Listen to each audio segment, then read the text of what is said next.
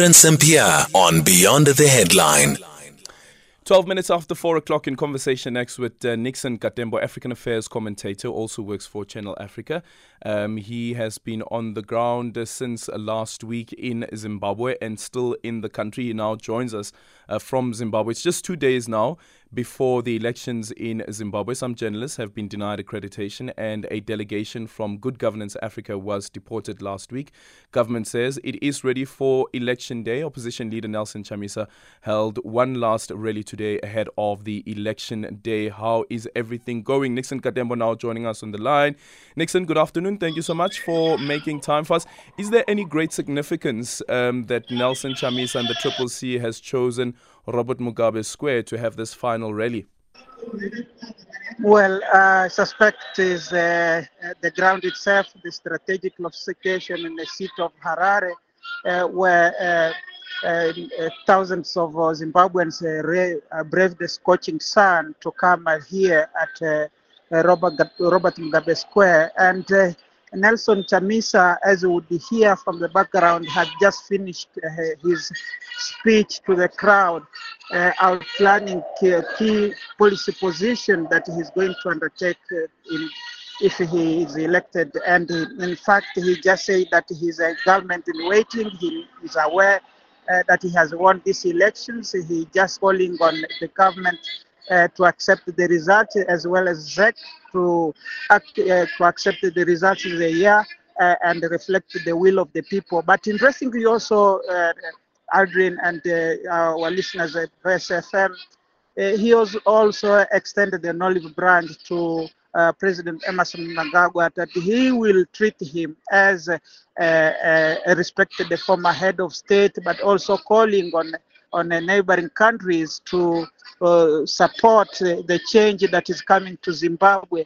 What he's talking about that Zimbabwe needs change, Zimbabwe needs an economic an economy that is working for them.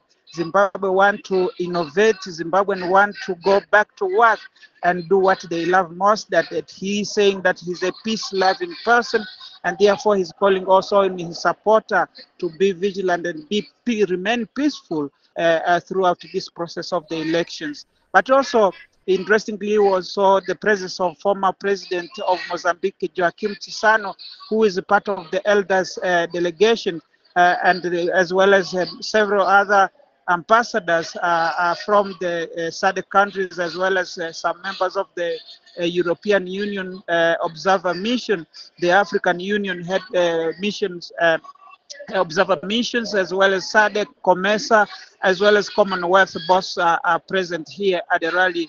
Uh, and uh, the rally is still going on, as you can hear from the crowd in the background. And also seeing how he evokes the memory of uh, Gukurahundi by saying that uh, Zimbabwe, my hands are clean. I've never spilled blood. I challenge ED to say the same. And I wonder if Zimbabweans would be looking at that message and think that um, is Nelson Chamisa playing politics? Is this something that he should be mentioning, considering that for, um, I guess, the most of Zimbabweans, one of the critical issues is dealing with the economy? Well, certainly, if you look at that particular uh, uh, utterances that he said, or, the, the, speech that he said, is to kind of uh, remind Zimbabweans where they come from going to these elections, the historical aspect to, that uh, is attached to these elections because earlier on in the speech he, he mentioned that he was in Bulawayo and uh, in Bulawayo people evoked the the, the, the memories of the likes of Joshua Nkomo, uh, but also the memories of, of Gukurahundi as we've just mentioned. But these are issues that uh, are, are, under the surface in, in, most of these elections. If you speak to uh, normal Zimbabweans, they wouldn't be really open about those issues, but uh, they they say that we are ready for change. That those are the, the uh, most of the slogans they, they are saying. Uh, several uh, several of the people that we, we encountered with. Let me tell you, let me ask you, sorry, about your analysis of the coverage of the Zimbabwean elections and also the entry of Saviour Kasukuwere. I have to say, based on my previous um, uh, uh, uh, look at the elections in Zimbabwe in 2018 specifically, the focus was more around Nelson Chamisa as well as ED or Emmerson Mnangagwa. But then came in Saviour Kasukuwere, and it seemed as though that Saviour Kasukuwere's story has overshadowed the quest by Nelson Chamisa to unseat ZANU PF. Well, if you look at uh, the situation here on the ground, it seems to be that uh, Saviour Kasukuwere has been uh, uh, less of a nuisance uh, in, in, a broader scheme of politics. Uh, although uh, on the side of ZANU PF, and, and I think the ruling party was aware that he is, going to be a dividing factor in terms of elect, electoral support base. But for the opposition, really, uh, it seems that they, they, are, they are unhinged by the presence of uh, the intro of Saviour Kasukuwere and that they are forging ahead. And if you speak to many of the Zimbabweans on the ground here, they say this this is a two horse race despite the 11 candidates that are in this uh, uh, uh contest of elections. So uh, if you ask me whether this is a factor, I think uh, based on uh, what we have observed on the ground, as a journalist, this Saviour Kasukuwere seems to be uh, appearing nowhere in, in the language and the vocabulary of many uh, ordinary Zimbabweans.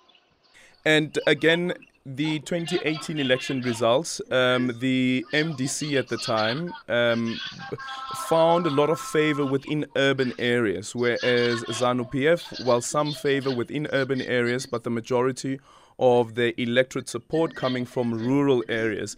Has ZANU PF been able to shift its campaign to not only win over the hearts of the electorate in rural areas, but also in urban areas? Well, uh, seems the, the trend remained the same uh, as in the 2018 general elections. Uh, the electoral support base of, of the opposition still mainly in the urban area.